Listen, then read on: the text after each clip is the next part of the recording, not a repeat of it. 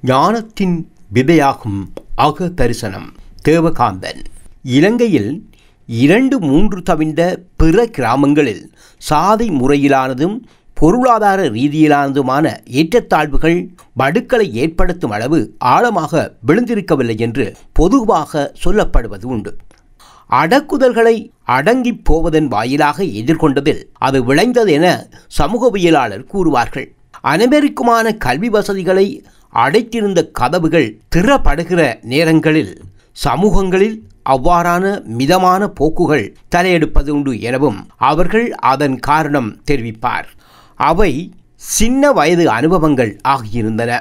அந்த சமூக பிரிநிலைகள் காரணமாக விளைந்த நெஞ்சரித்த சம்பவங்கள் சில நினைவு படுக்கையில் இன்னும் கால் கொண்டிருக்கின்றன. அவையே ஒருவர் வாழ்வின் அரசியல் பின்புலத்தை நுணுக்கமாய் வரைவதாயும் இருக்கின்றன. அன்னம்பா செம்பரத்தையின் வாழ்க்கையை பத்து வயதுக்குட்பட்ட அனுபவ பிடிகளால் நான் கண்டிருந்த அவதானம் இந்த கதை. அன்னம் செம்பரத்தை என்ற இந்த இரண்டு பெண்கள் பற்றி ஊரில் தெரியாதவர்கள் இருந்திருக்கவில்லை. என்னை அவர்கள் போல் அவர்களை நானும் தெரிந்திருக்கவே செய்தேன். ஆயினும் அவர்களது வாழ்க்கை அதன் பின்புல நிலைமைகள் எதுவும் எனக்கு தெரிந்திருக்கவில்லை. இன்னொரு புற வித்தியாசமும் இருந்தது. அன்னம் சட்டை அணியாது தமது சமூகத்து பெரும்பாலான பெண்கள் போல் குறுக்கு கட்டு மட்டும் கட்டிக்கொள்வாள். செம்பரத்தை பாவாடையும் சட்டையும் அணிந்து கொள்வாள். கட்டை குட்டியான அவளது உருவத்தில் அங்க வனப்புகள் அந்த இறுகிய சட்டைக்குள்ளாக பிதுங்கி தெரியும். அவர்களுக்கு கறி வியாபாரம். அவர்களது கறி வியாபாரம் பற்றி இப்போது கற்பனை கூட செய்து பார்ப்பது சிரமம். ஐம்பதுகளில் சாவகச்சேரி பட்டண சபைக்கு மஸ்கேலியா மின்சார இணைப்பு வந்திருக்கவில்லை. யாழ்ப்பாணத்துக்கும் வீடுகள் கடைகள் மற்றும் வைத்தியசாலை நீதிமன்றங்களுக்கு தேவையான மின்சாரம் மின் உற்பத்தி எந்திரங்களின் மூலம் மின் நிலையங்களிலிருந்து பெறப்பட்டது.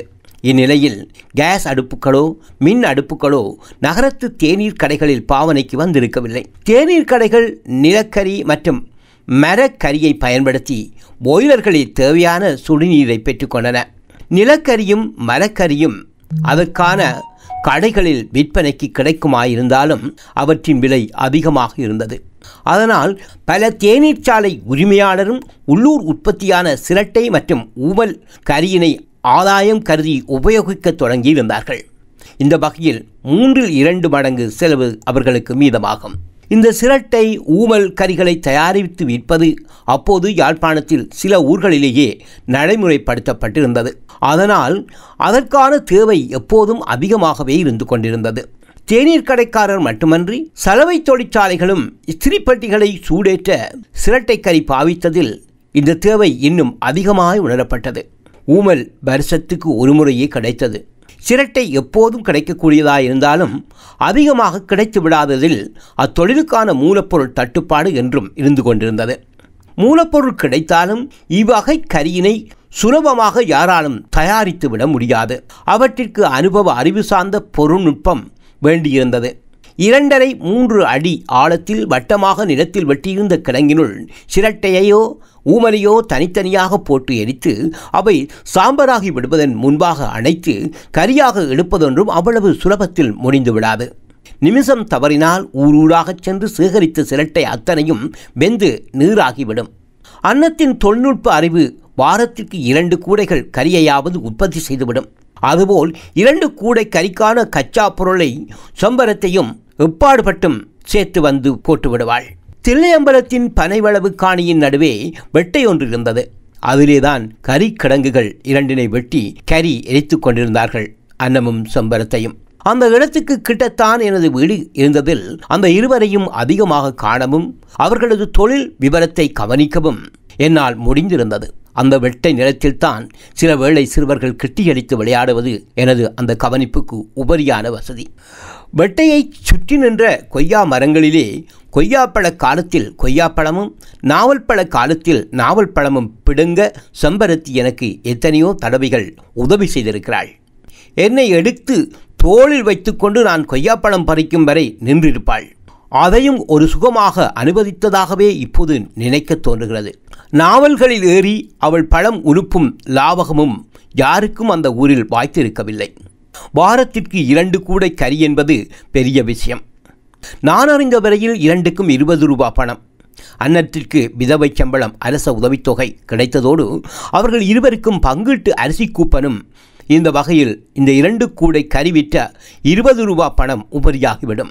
அவர்கள் குதப்பி துப்பும் தினசரி வெற்றிலைக்கு அது போதும் போதும் என்ற தொகை.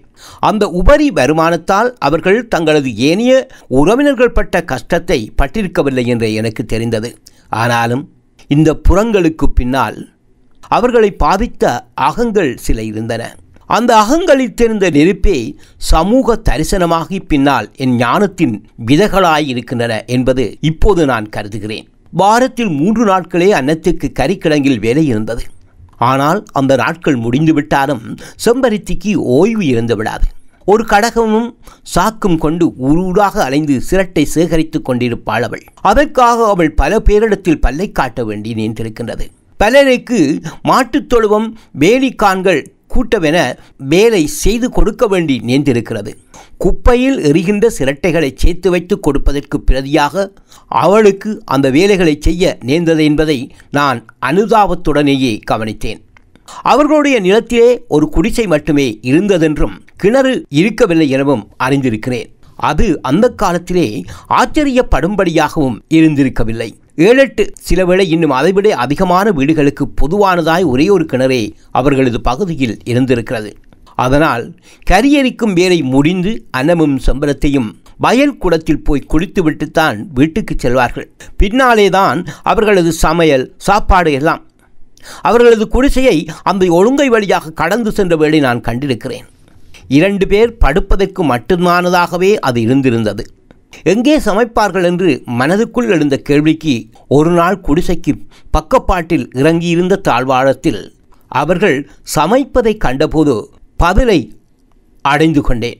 அவ்வளவு பதிவான குடிசையின் தாழ்வாரத்தில் அடுப்பை மூட்டுவது குடிசையை தீப்பிடிக்கும் அபாயத்தை கொண்டுள்ளதை எண்ணி எனக்கு பயமே வந்துவிட்டது. அவ்வாறு பல குடிசைகள் கீற்று வீடுகள் எரிந்து சாம்பாராயிருக்கின்றன.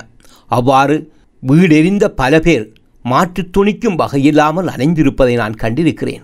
அந்த நிலை கண்டிப்பாக அன்னத்துக்கும் செம்பரத்தைக்கும் வந்துவிடக்கூடாது என்பதுதான் அப்போது எனக்கு தோன்றியிருந்தது. ஏனெனில் தாங்கள் இருவர் மட்டுமே உழைத்து தாங்கள் இருவர் மட்டுமே சமைத்து சாப்பிட்டு தாங்கள் இருவர் மட்டுமே சண்டை பிடித்து அவர்கள் பிறருக்கு எந்த உபத்திரவுமின்றி வாழ்ந்து வந்தவர்கள். செம்பருத்தி எடுக்கி என்னை தோளில் வைத்திருப்பதெல்லாம் எனக்கு மகிழ்வு செய்ததுதான். ஆனாலும் அன்னமே அவ்வூர் பெண்களில் மிகவும் அழகானவள் என்று அவளது அங்க லாவண்யங்கள் கொண்டு ஒருபோதும் நான் நினைத்திருந்தேன். ஆயினும் அவர்களது உழைப்பும் சாப்பாடும் உழைப்பில்லாத நேரத்தில் பட்டினியுமென்றான வாழ்வு எனக்கு அதிகமாக பிடித்திருந்தது. மாறி காலத்தில் அவர்களால் கரி எரிக்க முடியாது. கறிக்கிடங்குகளில் வெள்ளம் விழுந்து சிரட்டை எரிக்க முடியாத நிலை தோன்றிவிடும். ஆனாலும் பசியோடு இருந்தாலும் அவர்கள் பட்டினியோடு இருந்திருக்கின்றே எனக்கு தோன்றியது. ஏனெனில் அவர்கள் இருவருக்குமே பனை ஓலையில் உமல் முடைய தெரிந்தது. ஆனாலும் அதை மிகவும் வறுமையான வாழ்வு எனத்தான் நான் நினைத்திருந்தேன். கலகலவென்று இந்த ஊரில் கலகலத்து தெரியாத அந்த இரண்டு பெண்களும் எனக்கு மிகவும் பிடித்து போனார்கள். இவை பெரிதாக எந்த பாதிப்பையும் என் மனதில் விளைவித்து விடவில்லை என்பதும் உண்மையே. ஏனெனில் ஊரில் பாதிப்பேரின் நிலைமை அவ்வாறாகவே இருந்தது. இவ்வாறு முக்கியமான அம்சங்களின்றி அவர்கள் வாழ்வும் என் வாழ்வும் கழிந்து போய்க் கொண்டிருந்தது. ஒரு நாள் அன்னம் வயற்கரை ஓரத்தில் ஒரு இருட்டிய நேரத்தில் சூளோ விளக்கோ இன்றி போய்க்கொண்டிருந்த போது விரியன் பாம்பு கடித்து செத்து போனாள். எங்கள் வீட்டிலிருந்து அம்மாவும் ஆச்சியும் செத்த வீட்டிற்கு போய் வந்தார்கள். வீடு திரும்பி அவர்கள் பேசியது கேட்டபோதுதான் அன்னத்தின் மரணம் செம்பரத்தையை எவ்வளவு அனாதரவாய் ஆக்கியிருக்கின்றது என நான் அறிந்தேன். அது செம்பரத்தை மீது அளவிட முடியாத அனுதாபத்தை செம்பரத்தைக்கு கரி எரிக்கவும் தெரியவில்லை. தாயின் சேலையை கட்டிக்கொண்டு பலரின் கண்களிலும் அன்னம் போலவே அவ்வப்போது ஊரெங்கும் நடமாடித்திருந்தாள் எங்கள் வீட்டுக்கும் பல தடவைகள் வந்தாள். மா இடிக்க மிளகாய்த்தூள் இடிக்கவென வந்து ஒரு மாலை முழுக்க கழித்து போனாள். ஆனால் என்ன? அவள் அன்னம்மா உயிருடன் இந்த காலத்தில் போல் பின்னால் என்றும் இருக்கவே இல்லை. அவள் முதலில் இழந்தது தனது சிரிப்பாகவும் பின்னால் நிம்மதியாகவும் தெரிந்தது. பிறகொரு பொழுதிலிருந்து அவள் கண்களில் தட்டுப்படுவதே அபூர்வமாக மாறினாள். எங்கள் வீட்டுக்கு வருவதும் நின்று போனது. ஒரு நாள் பேச்சுவாக்கில் ஆட்சி சொன்னதிலிருந்து அம்மாதான் இனிமேல் வீட்டுக்கு வரக்கூடாது என்று சொன்னதாக தெரிந்தது.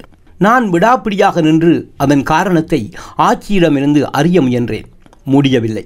பின்னொரு முறை கேட்டபோது சொல்லிவிட்டாள். கொஞ்சம் கோபத்தோடு சொல்லியிருப்பாள் போல. ஏனெனில் தன் ஆத்திரத்தை வெளிப்படுத்திய அளவுக்கு எனக்கான விளக்கத்தை தன் பதிலில் அவள் கொண்டிருக்கவில்லை. ஏனென்றா அவள் பரத்தை ஆயிட்டாளாம் அதால கொம்மா வீட்டை வர வேண்டாம்ண்டுட்டா எனக்கு விளங்கல ஆட்சி சொன்னது. பத்து பதினொரு வயதில் அவள் பரத்தை ஆயிட்டாள் என்றால் நான் இதைத்தான் புரிந்து கொள்ள முடியும்? அத்துடன் அவளது பெயர் கூட செம்பரத்தையா இருந்ததில் பரத்தை என்பது என்னவென கிட்டத்தட்ட அனுமானிப்பதும் என்னால் கூடவில்லை. எங்கள் கிராமத்தில் அதிகமாக காணப்பட்ட நித்திய பூமரம் செம்பருத்திதான். பேச்சுவாக்கில் செம்பரத்தை என்பார்கள். பெரும்பாலான வெள்ளிகளில் அவளது தலையில் ஒரு செம்பரத்தம் பூவாவது காணப்படும். நெற்றியில் திருநூற்று கீறு இட்டிருப்பாள். கூட சந்தனம் குங்குமம் ஏதாவது அல்லது இரண்டும் செம்பரத்தை தலையில் வைப்பதனால் அவளுக்கு செம்பரத்தை என்ற பெயர் வந்ததா? அல்லது அவளது பெயரே செம்பரத்தையா என்பதை என்றும் நான் விளங்கியதும் இல்லை ஆனால் பரத்தை என்பதற்கு கொஞ்சம் வளர்ந்த பின்னால் நானாகவே அர்த்தம் கண்டுகொண்டேன். ஒரு வறுமையானது செம்பரத்தையை பரத்தியாக்கிய சோகமே அது செய்யக்கூடிய மிகப்பெரிய சோகம் என்பதாய் நான் எப்போதும் உணர்ந்தேன். மெய்யான ஞானம் மாற்றுக்கள் தேட தன்னை உந்திக்கொண்டே இருக்கிறது. தாய்வீடு பத்திரிகைக்காக ஞானத்தின் விதையாகும் ஆக தரிசனம் எழுத்தாக்கம் தேவகாந்தன்.